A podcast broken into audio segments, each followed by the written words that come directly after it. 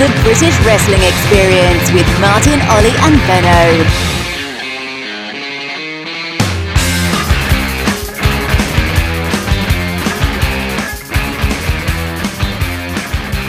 Hello and welcome to episode five of The British Wrestling Experience right here on post wrestling dot com. I'm your host Martin Bushby, and joining me as always are uh, Oli Court and Benno. And guys, the beast from the east has finally passed. Uh, I mean, we'll start with you, Oli. How did you get on with all this snow we've had over the past week or so? uh, well, I, I was actually travelling on uh, the Wednesday, so that was a little bit hectic. But yeah, all right. I fought Jericho, Neville, and uh, Balor and Owens. This is a Beast from the East joke, which isn't going anywhere. There's a Bam Bam Bigelow joke in there somewhere. Indeed there is. I mean, uh, Benno, you had a bit of a uh, fender bender, as our American cousins might like to call it today, didn't you? Yeah, we got we got no snow in Liverpool, really. We got some last week, but not by anybody else's standards. But yeah, this morning, after it's all cleared, I was driving to work, listening to my own podcast, which was probably a mistake, listening back to the Indy Corner podcast. It's quality control, that's all it is. And while I was listening to it, pulled up at a red light, someone just drove right into the back of me. But I'm okay, a little bit of whiplash, I'm all high on painkillers, so if my takes seem a little bit more hot than usual, uh, that's the reason why. Yeah, we didn't have it too bad where I live anyway, but it seems they had uh, it really bad in Ireland, because obviously O T T had to cancel their massive uh, Outer Space Odyssey three show this past weekend, which looked like another stacked card for them due to all the travel disruptions. I mean, uh, looking on uh, Matt Riddle's Instagram, it seemed he'd flown to the U K, and uh, all the shows that he was going to appear on were cancelled, so uh, poor old Matt Riddle had a, a mini holiday in the U K with nothing to do other than stare out of the window at all the snow we were having. So uh... anyway, on to uh, British Wrestling. I mean, a uh, load of stuff's happened, but let's jump into Progress, who held uh, Chapter sixty-four Thunderbastard's Argo at the Electric Ballroom in Camden on the twenty-fifth of February. I mean, this featured their uh, eight-man elimination Thunderbastard match, which is essentially, like I just noted there, an elimination match where uh, each participant enters at two-minute intervals. And uh, this version of the match featured Tyler Bate, Trent Seven, Pete Dunne, Mark Andrews, T K Cooper, Eddie Dennis, Chris Brooks and Flash Morgan Webster. And uh, I thought this was a, quite a, a fun match. Uh, I thought, obviously, Flash Morgan Webster picked up the win here and the subsequent title shot. Um, but the main points coming out of this were uh, the involvement of Eddie Dennis and his issues with Mark Andrews and Progress Management. I mean, this story's been fantastic so far and a real slow burner to it. I mean, Benno, can you uh, catch us up a bit for those not in the know about this fantastic storyline Progress have got going on currently? Yeah, it's, I mean, Eddie Dennis is doing the best work of his career. I mean, he's just, considering he's so likable and considering he's got this real life story that he's a teacher who's gone full time with wrestling, it's kind of crazy that we all hate him so much now. But yeah, the general gist is that he's he's following Mark Andrews around and he's desperate for his his former best friend to, to fight him, um, and Mark Andrews just won't go for it. So one thing I would say, I mean, that this show, uh, before the show, they did uh, interview segments with Eddie Dennis and Mark Andrews, and uh, Eddie Dennis weaseled his way into this Thunderbastard match despite the fact that he's he's out injured. Um, Um, and they didn't really fully address that on, on the on-demand, so I could imagine anybody watching maybe not being fully clear on why Eddie Dennis is in the match. But yeah, he was just, I think this is probably the best thing Progress have done in a couple of years, and I thought Eddie Dennis was a, a huge part of, of why this Thunderbastard match was uh, probably the strongest part of the match as a whole. Mm-hmm. He seemed to do a lot in this match as well, especially considering he had a mm. real-life surgery uh, this past week, Oli. Yeah, he was throwing, like, left-hand forearms and uh, all all sorts of stuff going on. Like, he got very physical, and I think maybe they uh, didn't tell the doctors everything that was going on here. Um, but yeah, like, hugely compelling, this one. And I think all the little things that Eddie Dennis is doing is really adding up. Obviously, the, the story as a whole is very interesting, but just the change in his, like, facial expressions and the way he carries himself um are very, very compelling, and like just the intensity on his face when like the, the countdown was going down and he really wanted Mark Andrews, and then in a rather meta disappointment Morgan Webster turns up instead. And then he does get face to face with Mark Andrews but gets rolled up before he can get physical. I thought, yeah, it was a great way around Dennis's injury, which has actually only made the story even more compelling because it forces them apart but keeps Dennis always like right behind him. I, I think they're doing some great stuff there. And even the video they put up uh, a couple of nights ago now, um, just after Eddie's surgery, where he's still talking about Mark Andrews and says that he was the last thing he thought about before the anesthetic hit and the first thing he thought about when he woke up. So it's just like, this guy is obsessed, and you just want to see the eventual fight, the eventual contact that comes together between the two. And that's kind of a rarity um, in Britress right now. Like, we, we've got all these amazing matchups going on, but nothing that we're really salivating over other than this. This is this is something that, when it does happen, it's going to feel like a major deal. It's easily the biggest match in, in Britress right now, and that's even despite the fact we've seen it loads and loads of times before. Mm, a lot of it's enforced as well, isn't it? It's the fact that he is out injured, which means yeah. we can't go to the match. Progress have got a lot of shows to fill, uh, but they, they can't really. I mean, the other, obviously they put him in this match, but the temptation to do that singles match isn't there because we know he's going to be out for a while, and it's the reality so of the situation that is helping it that's along. Connects. Exactly, that's what connects with it, and that's what I mean. I was looking at the lineup for this Thunderbastard, and I was kind of like, oh, there's nobody really there who I want to see get a Progress title shot, and it was just so much more interesting once they put Eddie Dennis in there, despite the fact that he could only get, you know, involved physically to a, a limited degree. Uh, I think that just says everything about just how good Eddie Dennis has been in Progress these last few months. So, what did you think about the eventual winner then, Flash Morgan Webster? He seems to be a. Uh... sort of treading water in Progress, doesn't he? They don't seem to quite know what they're doing with him. Sort of Vicky Haskins is coming out with him, and we don't quite know what's going on with Morgan Webster, do we? Uh, that's kind of the almost the intent, which is strange to me. It's like they've gone on this losing streak gimmick. It never works in wrestling whenever no. you do it. Go through the history of wrestling. Uh, you do this gimmick, and it's not like it gets people over because obviously the, they're losing all the matches. I've not always been a huge fan of Morgan Webster anyway, and this doesn't help. He just feels like a, like an also-ran. If he was somebody at the lower end of the card doing his gimmick, having nice little matches like he, he kind of did with Mark Andrews on the last show, I'd be happy with that. Um, but trying to push him to this degree, putting him over, I mean, I almost wanted to say I didn't buy him winning this match while I was watching mm. it, and then he did win it. Uh, maybe that says everything about it, his placement in Progress at the well, moment, and I know the teasing this this heel run with Vicky Haskins, but even that I'm not particularly interested in. I think he's a really good wrestler, um, but I was I was watching New Japan show this morning. Um, Yoshihashi walks out, and I, then it hit me. Morgan Webster is the British Yoshihashi, really good wrestler, but just no star power whatsoever. And he's just kind of not a main eventer, and he's almost just because he's been around for so long and is such a good wrestler, they've just sort of put him in this spot, but it, he just never feels right when he's like knocking on the door of a world title shot. Like he that can be done, but he like just his presentation is all wrong for that, and that that's not a problem. Like I'm he, he's he's always been a decent part of Progress and a great addition to their cards, but I just don't buy him in this role. He just doesn't exude that kind of aura. Mm. Well, speaking of somebody who sort of like the Progress fans uh, uh don't know what to do with and who are turning on slightly, let's move on to the main event, which was a uh, rematch of one of the best matches take place on U K sale last year. We had a uh, Progress champion Travis Banks taking on Matt Riddle. This was uh, another great match between the two. Not quite as good as uh, last time round, but still pretty good. However, uh, seems Progress fans starting to turn on uh, Travis Banks now here, Ollie. Yeah, they're, they're leaning into it in the story as well, because Glenn Joseph was screaming about the mixed reaction. mm. And if Glenn Joseph... Jane Glos... Ugh, stumbling all over my words. Glenn Joseph is uh, uh, screaming about something, then you know it's down in his notes as something that he has to be talking about. Um, and yeah, so, certainly I thought the finish of this match was uh, very intriguing, and I, I really liked it, the way Banks sort of just lucked into the victory and was like face down in the middle of a ring with Riddle standing over him, like shrugging at him. Uh, I thought it was a very interesting way to present the champion. Like he sort of weaseled his way into victory here. He didn't really definitively defeat Riddle. Um, I'm not, I certainly don't think they should turn him heel. Um, but and after just sort of that whole botched angle they ran with Banks, Brooks, and Cooper. Um, it certainly seems to be the new direction they're taking in Banks, is they kind of want to play him as the Roman Reigns type. Some people like him, some people hate him. Yeah, it's kind of like I can I can see the the elements of, of a story being told here. Even Travis Banks on Twitter, you know, giving people like myself snarky comments on Twitter when we're talking about the booking and, you know, saying about how good he is and he's managed to hold on to his belt.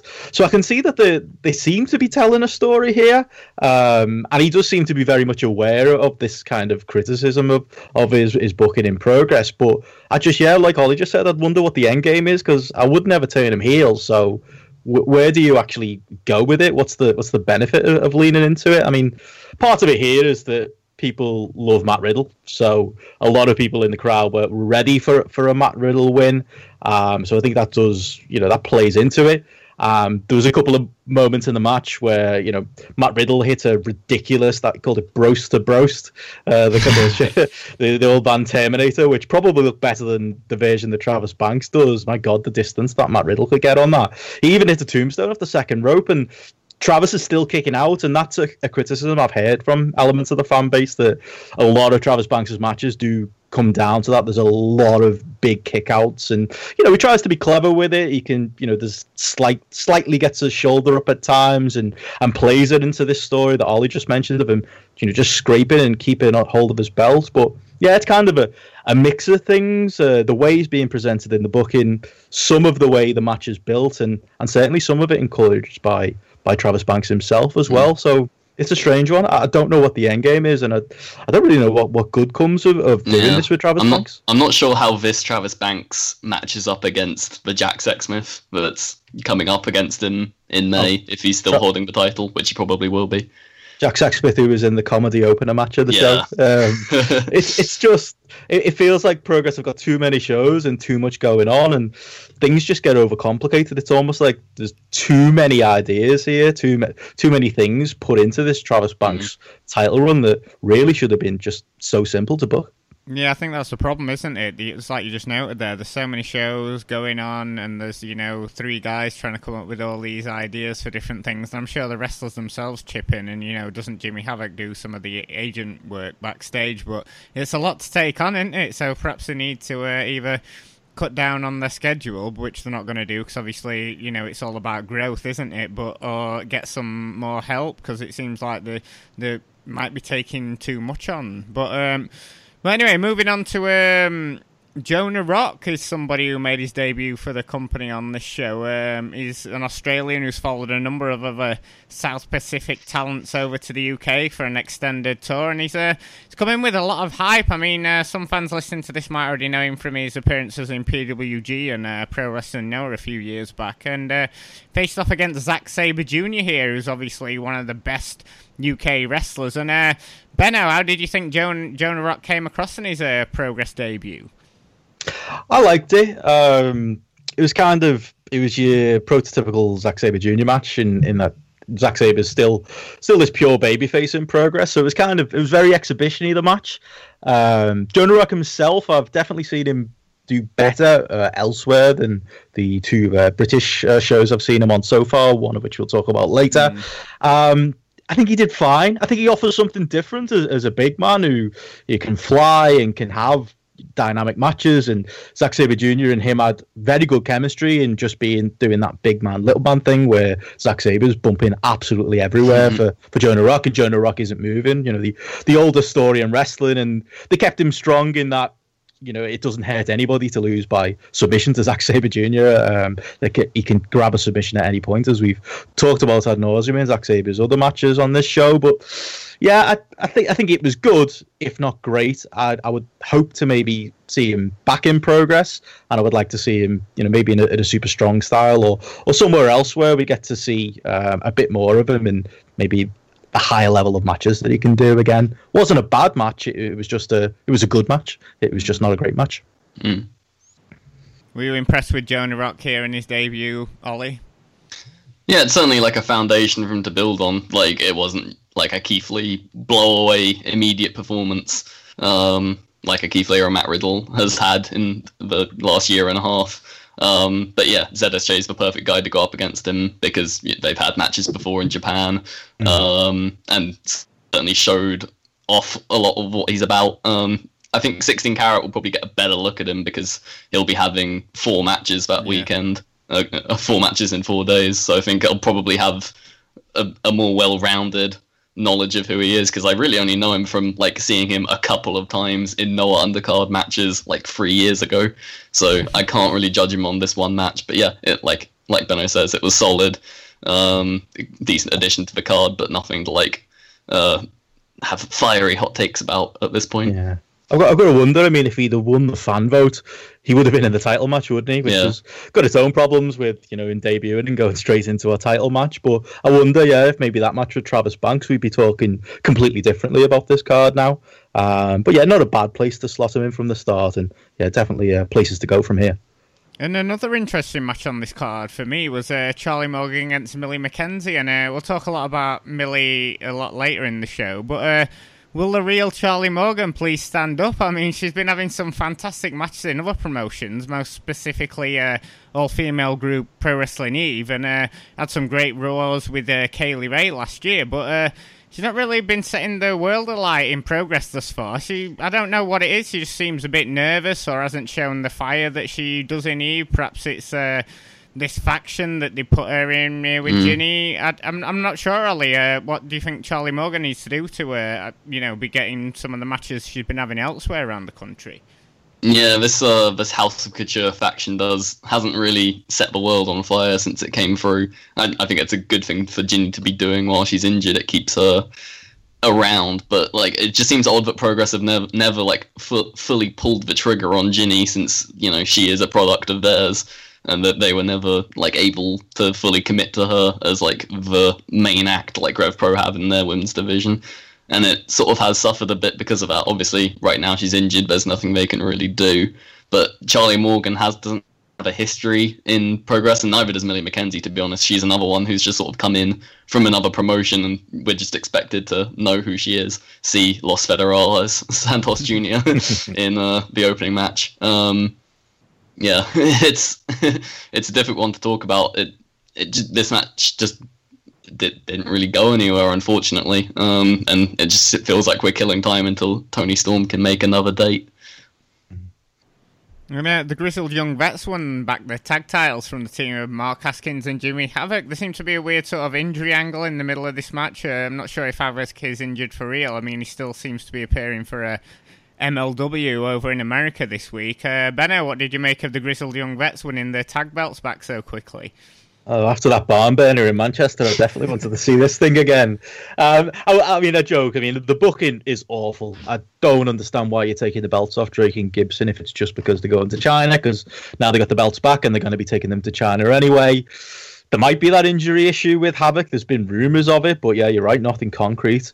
Um, I mean, I would say, as bad as the booking is, the wrestlers themselves did do a really good job with, with what they were dealt with. Zack Gibson cutting an amazing promo when Jimmy Havoc got injured and bringing out Mark Haskins, and Haskins essentially reverting back to his, his babyface role and getting all the big responses for his dives, his comebacks, and, and all of his kickouts as well. It was the only way, I think, that you were getting a proper reaction from this match, because being there live in the building in Manchester, nobody really had anyone to cheer for.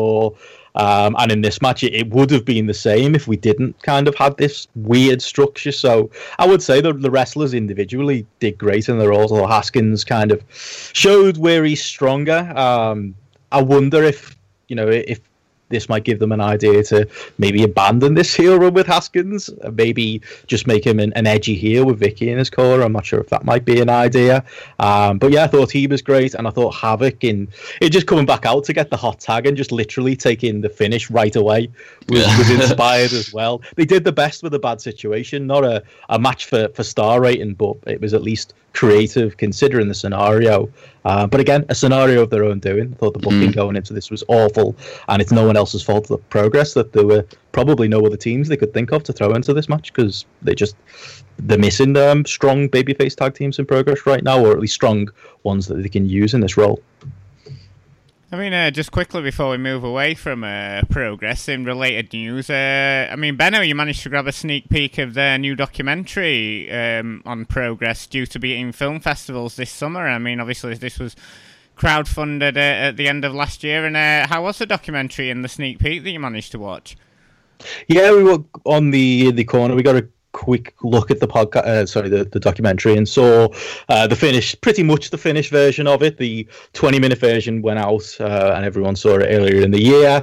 It's very much a, it's an extended version of that, but I don't know. I've got mixed feelings on it. I think if you watch the the mini version, then you know, the best things on that were really Mark Haskins and his family and how well they came across. Came across as the most lovely family in the world. Yeah. Um, they're great in the longer form version. There is some background you get to see with the likes of, you know, uh, Briley Smallman and Glenn Joseph. Um, you see Briley particularly, you know, setting shows up, doing editing in Florida rather than going to Disney World. All that stuff is interesting, and you get to see a little bit of flat ply on the wall stuff where the, the wrestlers are planning the matches, uh, and that's all interesting, but there's just a lot in it. There's no real, I would say there's a, for anyone listening to this kind of podcast, yeah, you probably enjoy it, but I think there's, I can't see who would be watching this outside of the, the Progress bubble. At the end of the day, this was a, a fan-funded uh, project. I think they raised thirty-two thousand pounds from hardcore Progress fans, and I think all of them will love it, but I think as a movie, There's just there's too much going on. They pack a lot in, um, and it does come across as a big advert for Progress. Um, none of the negatives are talked about.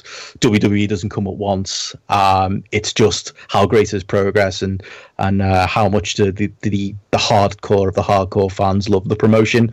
Uh, there's no real balance to talk about really with it. Um, so yeah, as a film, it didn't really land for me. Um, but on the Indy Corner, we got to talk to the the director as well, and he went through some of the reasons uh, why uh, he made some of the decisions that he made, but it felt like he was very much embedded in this in this Progress lifestyle, and he spent a lot of time with Progress fans, uh, and maybe it could have done with maybe an outside view uh, a little bit more than, than it's got here.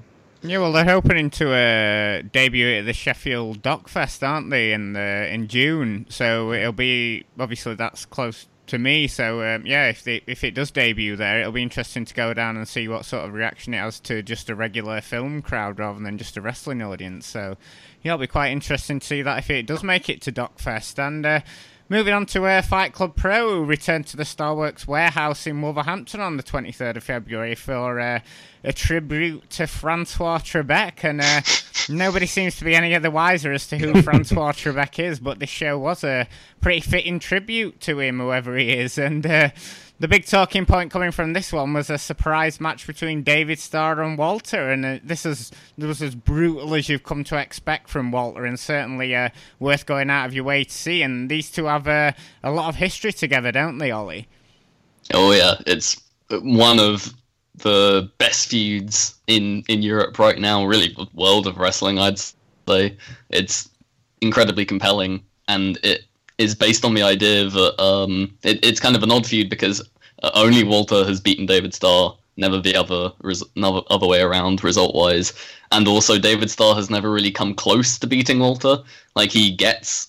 He gets near falls, he gets moments where you think he might be able to do it, but at the end of the day, he's never really been in charge of a match. He's never really gotten Walter in a position of serious danger, and every time he he manages to get something on Walter and looks like he might be able to build some momentum, Walter just stops him dead. it's it's a really intriguing dynamic between the two of them, and it, it sort of reminds me of uh, All Japan nineties booking, where one guy beats the other guy many, many times, but the other guy gets closer and closer and closer to winning, or like takes one more move of Wal- like Walter to put away Star for good. It, it's that kind of feeling. It, it's very intriguing, and I want to see it go on a lot more. And the fact that they're like bringing it to other promotions, I know they did it in America at the end of last year, and now they're doing it. They did it in Fight Club Pro just on a whim, seemingly. um, Yeah, that's exciting, uh, but I, I I worry about what Fight Club Pro gets out of it, because at the end of the day, it kind of just furthers a, a W X W story rather than anything of their own, and we'll probably talk about that in a little bit, about Fight Club Pro, but as, as to what this match was, yeah, just very tense and very personality-driven. Like, there were shots of Star just, like, underneath Walter, just trying to fight his way up him. It was that kind of thing, Shadow of the Colossus-esque. And yeah, very the the moment where Star get hits him with a German suplex, and he's like, "I got him, I got him," and he's so mad that Walter kicks out. and like seconds later Walter has him in the choke and he's just shouting no no no. It, it's his frustration that's building over yeah. years now that really hinges these matches together. And yeah, I definitely recommend people hit up W X W now and go watch the rest of their series, because it has just been it, it's been quite a journey and we've still got a long way to go on it. And it's very cool that they're making stops in other promotions to do the match.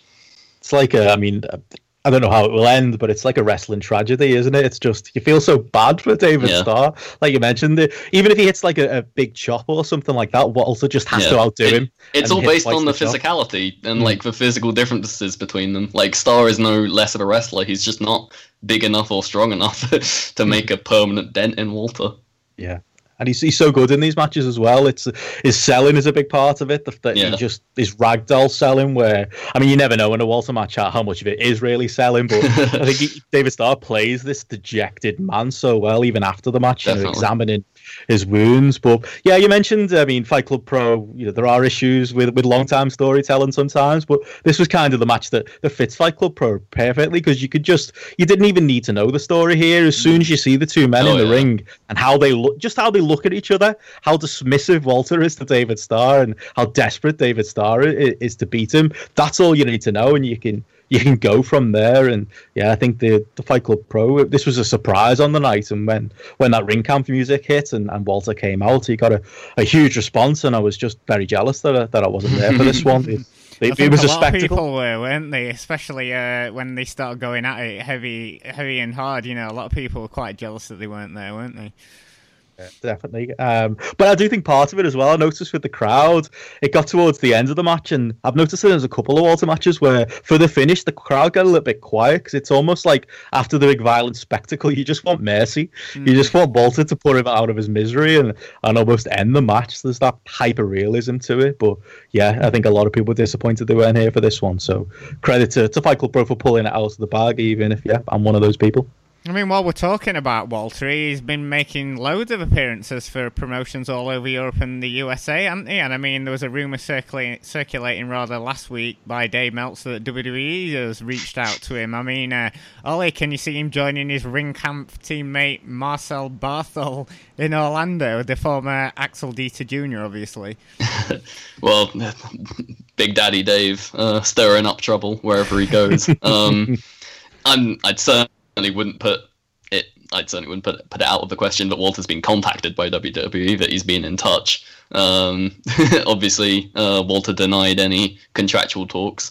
Um, but I, the thing is, he has a job in W X W. He is um, like the head of the academy there, and like he's sort of head of in-ring as well. Like he sort of determines the, the wrestling product there.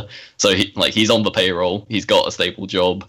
Um, like a stable life in Austria and Germany, and that that's very unlike a lot of indie guys who are just sort of going day to day and aren't making any real money on it.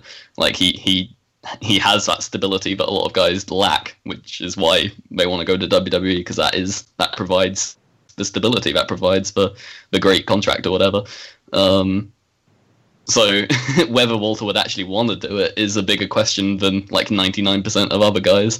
Um, but yeah, it's certainly one to keep an eye out, because obviously W W E sign guys who are headliners, and Walter's been headlining places, making big waves in Progress, and you got to believe that is a big part of like why the rumors are circulating.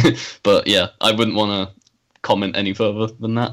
Yeah, it's certainly it's a story that we'll keep uh, we'll keep abreast on. But moving back to this show, uh, we had the main event was for the Fight Club Pro Championship. We had Chris Brooks taking on Millie McKenzie, and uh, Millie McKenzie's been a huge success story for Fight Club Pro, hasn't she? She's really started coming to prominence for the company last summer. Uh, looks fantastic in uh, a lot of multi-man matches, and she started to appear for a, a variety of promotions all over the country. I mean, she's got tons of potential, and uh, people really get behind her as uh, this underdog, and she's only only seventeen, but I felt uh, a singles main event at this point in her career was a, a big ask for her. I mean, it certainly wasn't a bad match, but I felt he might have held off on this for a, a while more until she's a bit more experienced. Obviously, not slight on her, she's done so much and certainly a crowd favourite, but um, I thought this was a, a big ask to main event a show so mm. soon, Benno.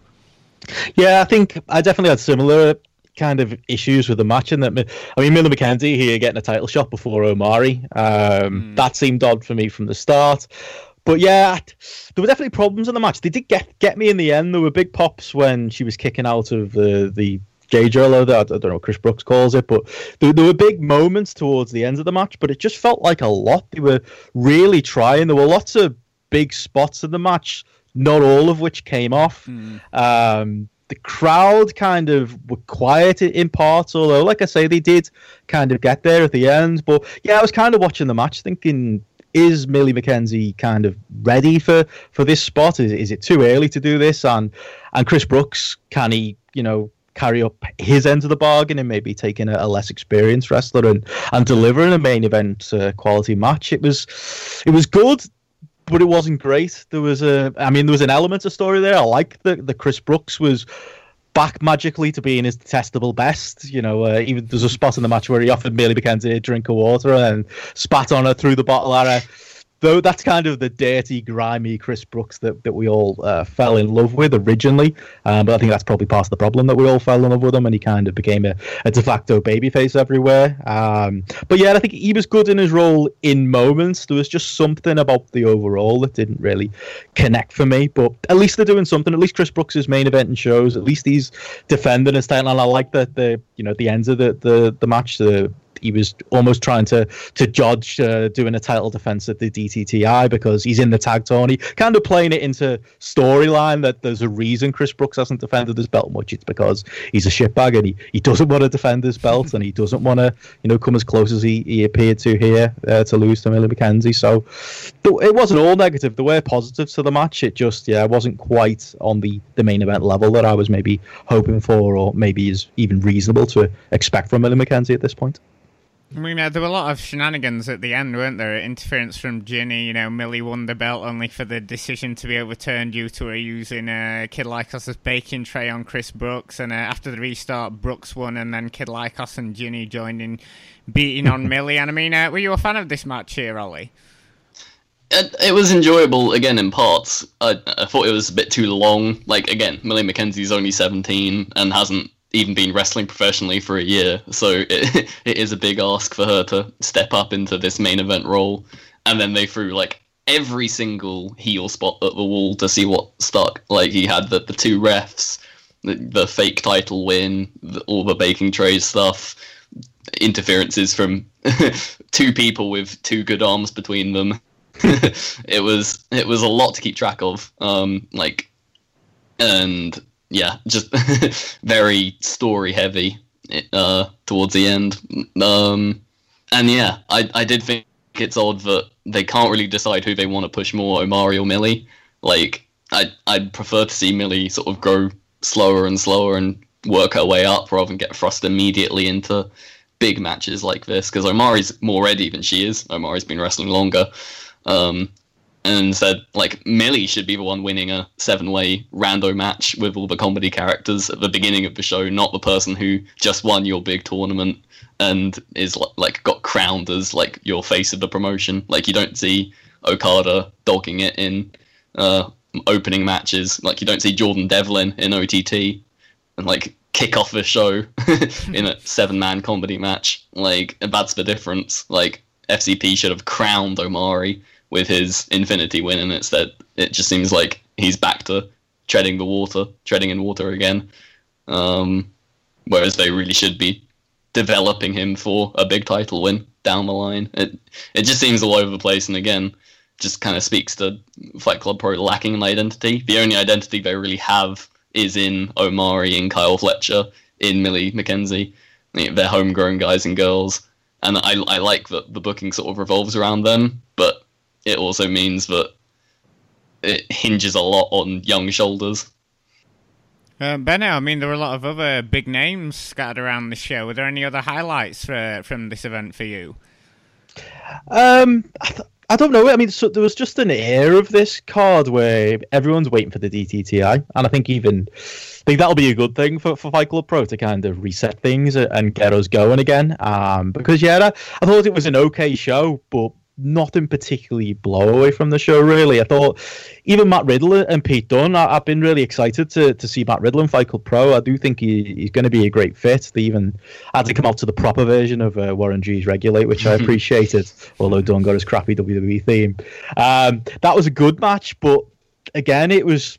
Maybe part of it was it was coming after the Walter match, which was incredible, um, and the crowd was a bit quiet after after all that madness. But again, it didn't feel like high-end Pete Dunne, it didn't feel like high-end Matt Riddle, and it just felt like a, a match that was kind of thrown together. So, yeah, I do think that maybe Fight Club Pro, uh, like Oli said, maybe lacking a little bit of identity, but maybe just we're in a holding pattern until we get to the Dream Tag Team Invitational, and like it did last year, hopefully it, it resets their year and it uh, and it puts, you know, more more eyes on Fight Club Pro, and it's it's it's another big event for them. Because yeah, right now I've not been hugely fussed on the last few shows, and there's been moments of greatness like the the Walter David Starr match, um, but a, you know, just a, a general lull I felt like uh, around the promotion in general.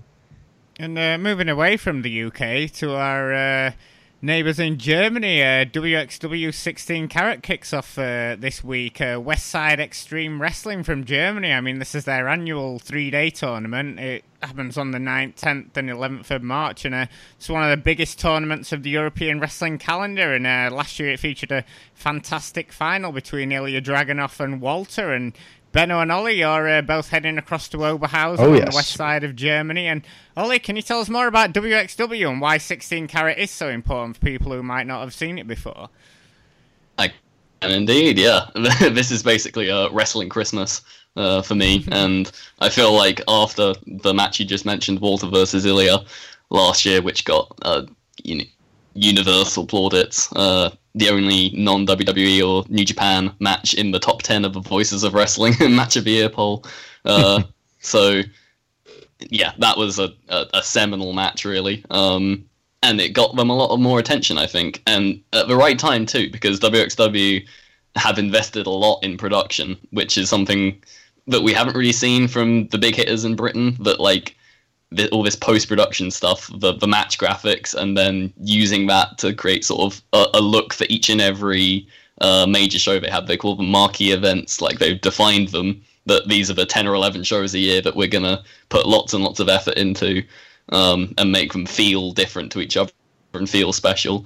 And they did a really good job with that last year to make those big shows feel important and make it not just a, you know, a twice-a-year promotion that we have to dip into, but something that we really have to pay attention to. And even though they lost uh, Axel Luther Junior to W W E, they managed to sort of turn that negative of losing that ring camp storyline into a positive by building a promotion around uh, a new heel group called Rise, led by Bad Bones, who's one of their top stars. Um, and they turned sort of a, a faceless goon group, not dissimilar to like N W O tactics for, for the first couple of months of existence, into just this incredibly compelling uh, dra- inter-team drama where like the relationships between all the guys mattered and like the results of matches were fractured and they lost stuff based on who disliked who within the group, but they're all still in it because they're in it for money or they're in it for their family or whatever. It's been a very interesting time with just these guys nobody had really heard of before suddenly becoming focal points of promotion. And around that, of course, they've been having great matches with Walter. Um, Ilya Dragunov faced Bad Bones and hasn't been seen since, since he lost um, in December. So we'll see if that comes back in Karat, whether he is gone for good or whether that's more of a storyline than we thought. And obviously in sixteen karat, they bring in lots of special guys from overseas to mix up with um, their own guys. And it's it's an interesting mix this time. Shall we run down the uh, the bracket, the opening matches? Indeed. So uh, we'll start off with two guys that we know very well, Travis Banks versus Mark Haskins. Um, we got Matt Sydal, who we haven't seen for ages. Oh, yeah, I didn't even realise he, he was a... there, yeah. took an extended trip to Hawaii and he's up against Lucky Kid, who's one of those Rise members who has, has had an, a very interesting time since he uh, hit his partner and uh, mentor Tarkan Aslan in the head with a chair, and since th- then they've retired Aslan from competition and he's now Lucky Kid's manager, and that's been a very compelling storyline over the past couple of months. Uh, then a big boy match, uh, Avalanche versus Keith Lee.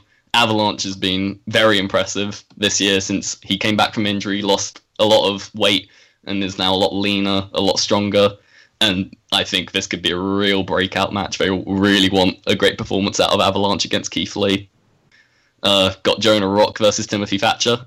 Got D M A C versus Matt Riddle. We'll know D M A C from the Cruiserweight Classic, but he's yeah. another member of Rise, and he's sort of uh, Bad Bones' right-hand man because uh, he was trained under Bad Bones. Uh, we got Chris Brooks versus Alexander James. It's a big spot for Alexander James, uh, who is from America, but ha- has had two extended stays in W X W. He was one of uh, the leading trainers in their academy when he was over uh, in October, and we got to have a good talk with him uh, at the academy, and he's, he seems like he's got his head really screwed on, and he, he's a really high wrestling I Q, and is really dedicated to W X W, so they've given him this sixteen karat spot as a reward for that. And obviously, it's an interesting match between two technical guys, but two very different approaches to that technical style between Brooks and James. And then what I assume will be the main event, uh, which we'll get into in a minute, but Absolute Andy versus Maris Alani, two former tag partners. Andy surprisingly turned on Alani last October in the tag league. Since then, they've kept them apart, and now this is going to be their first meeting since that betrayal, so that's going to be very exciting. The original main event of night one was supposed to be Jørn Simmons versus David Starr, but Jørn Simmons has been injured, um, so he's out of the tournament, very unfortunately, because they'd really built to that match well. Again, another battle of two former partners. So, unfortunately, David Starr won't be able to get his revenge uh, on Jørn Simmons, but instead he'll fight one of Julian Nero, Ivan Kiev, Emil Satochi, or Julian Pace, whoever wins uh, the opening match. Um, and all four of those guys are um, native guys looking to make their mark. Um, well, that's then, a big loss for them, isn't it, Jørn Simmons? Because he's yeah, like definitely. quite a big star for W X W, so that's such a shame for him and the company that he's out for uh, for that weekend. I mean, uh, Benno, I mean, this is your first time heading over for W X W. Are you uh, really looking forward to uh, heading out to Germany with Oli and uh, the rest of wrestling Twitter, as it was? It does seem like everyone's going, doesn't it? It's um, yeah, I, I mean, I haven't heard what... Uh, Oli talk about it on previous shows, and uh, listening to talk about this weekend last year and the Tag League weekend on that old show that we used to do. Um, yeah, I couldn't be more excited, really. Just the, the weekend as a whole is what I'm excited for, just just to be there, really. There's oh, yeah. so much packed in. Press conferences and daytime shows and nighttime shows and after parties that I've heard all kinds of uh, stories about from from Oli and other people, uh, stories that we probably won't be able to tell on the podcast when we come back. Uh, but yeah, just the weekend as a whole, being out there, it's just it's an incredible thing that the W X W have created. We talked earlier about the fact that, that Walter probably isn't going to want to leave and, and go to W W E, and I think that says it all about what they've they've delivered here and what they've they've put together. There's a whole wrestling universe out there in Germany, and I'm I wouldn't uh, ever profess to be the expert that Oli is on W X W, but I'm excited to, to go out there and learn and, and experience it all, because there's just there's so much good stuff that I've seen from W X W on V O D, but it looks like it's going to be quite the uh, the different thing to, to actually be there in person and get to, to see it all. Uh, so yeah, I'm hyped, can't wait. I think it's going to be a, an incredible weekend, and yeah, if any any of our listeners are out there, do uh, do say hello. Yeah, um, the main event of night two is always um, their big World Championship match, and this year it's between Bad Bones and Walter, sort of their two biggest stars, um, and that'll be very intriguing to see where that result goes. Um, you know, Rise have sort of been Ring Camp's greatest rivals, and so that's just a big collision between their two biggest forces. That should be quite the event. Um, and then obviously night three, semi-finals, and the big final, but it's kind of difficult to predict a winner, so I'm not going to go out on a limb and make myself look like a fool. Fair enough. And uh, yeah, a couple of news stories, like I said, before we head out of here. Uh, Josh Bottom, I mean, in random turn of events, Red Pro regular Josh Bottom uh, headed east the other week for some shows with All Japan Pro Wrestling. And obviously, Red Pro have got their relationship with New Japan. If you were expecting Bottom to head over to Japan, you'd expect it to be for New Japan rather than All Japan. I mean, this came out of left field, didn't it, Benno? Uh, Bottom heading over and being the big Gaijin star in All Japan. I think that's what it's going to be, is it? There's going to be people all over Japan with Josh Bodum t-shirts. It's it's strange, isn't it? It's almost like with Bodum, he's got to forge his own path. There's just something about him that he, he doesn't quite get the, the mainstream opportunities of other wrestlers, despite his, his skill level and his excellent work that he's done in Rev Pro the last two years now. Kind of fed up with calling him underrated because he is just so good. Um, but yeah, it's a great thing that he's going to be out in All Japan. Hopefully he, get, he gets noticed while he's out there, and we get to see, see him do, you know, some of the great work that he's done over here, over there as well. Um, it's a crazy one with Josh Bodum. I just I would like to see him in, in more high profile places, um, especially over here in the U K. He's such a such a great talent, a great great detestable heel. Um, so yeah, maybe this will be the, be the start of something. But hey, it's a it's definitely a dream of, of many a wrestler to, to get to Japan and All Japan. Okay, they might not be in the in the place that they, they were in the past, but it's still a prestigious thing to get. So great for him, and yeah, it'd be interesting to see what they do with him. Any thoughts on uh, Josh Bodum in All Japan, Ollie? Oh, it's beautifully random, isn't it? But they do have uh, quite the cast of juniors over there, and also not a lot of pushed juniors, so he might actually get quite a good run there, um, because they, he there's a lot of guys for him to go over.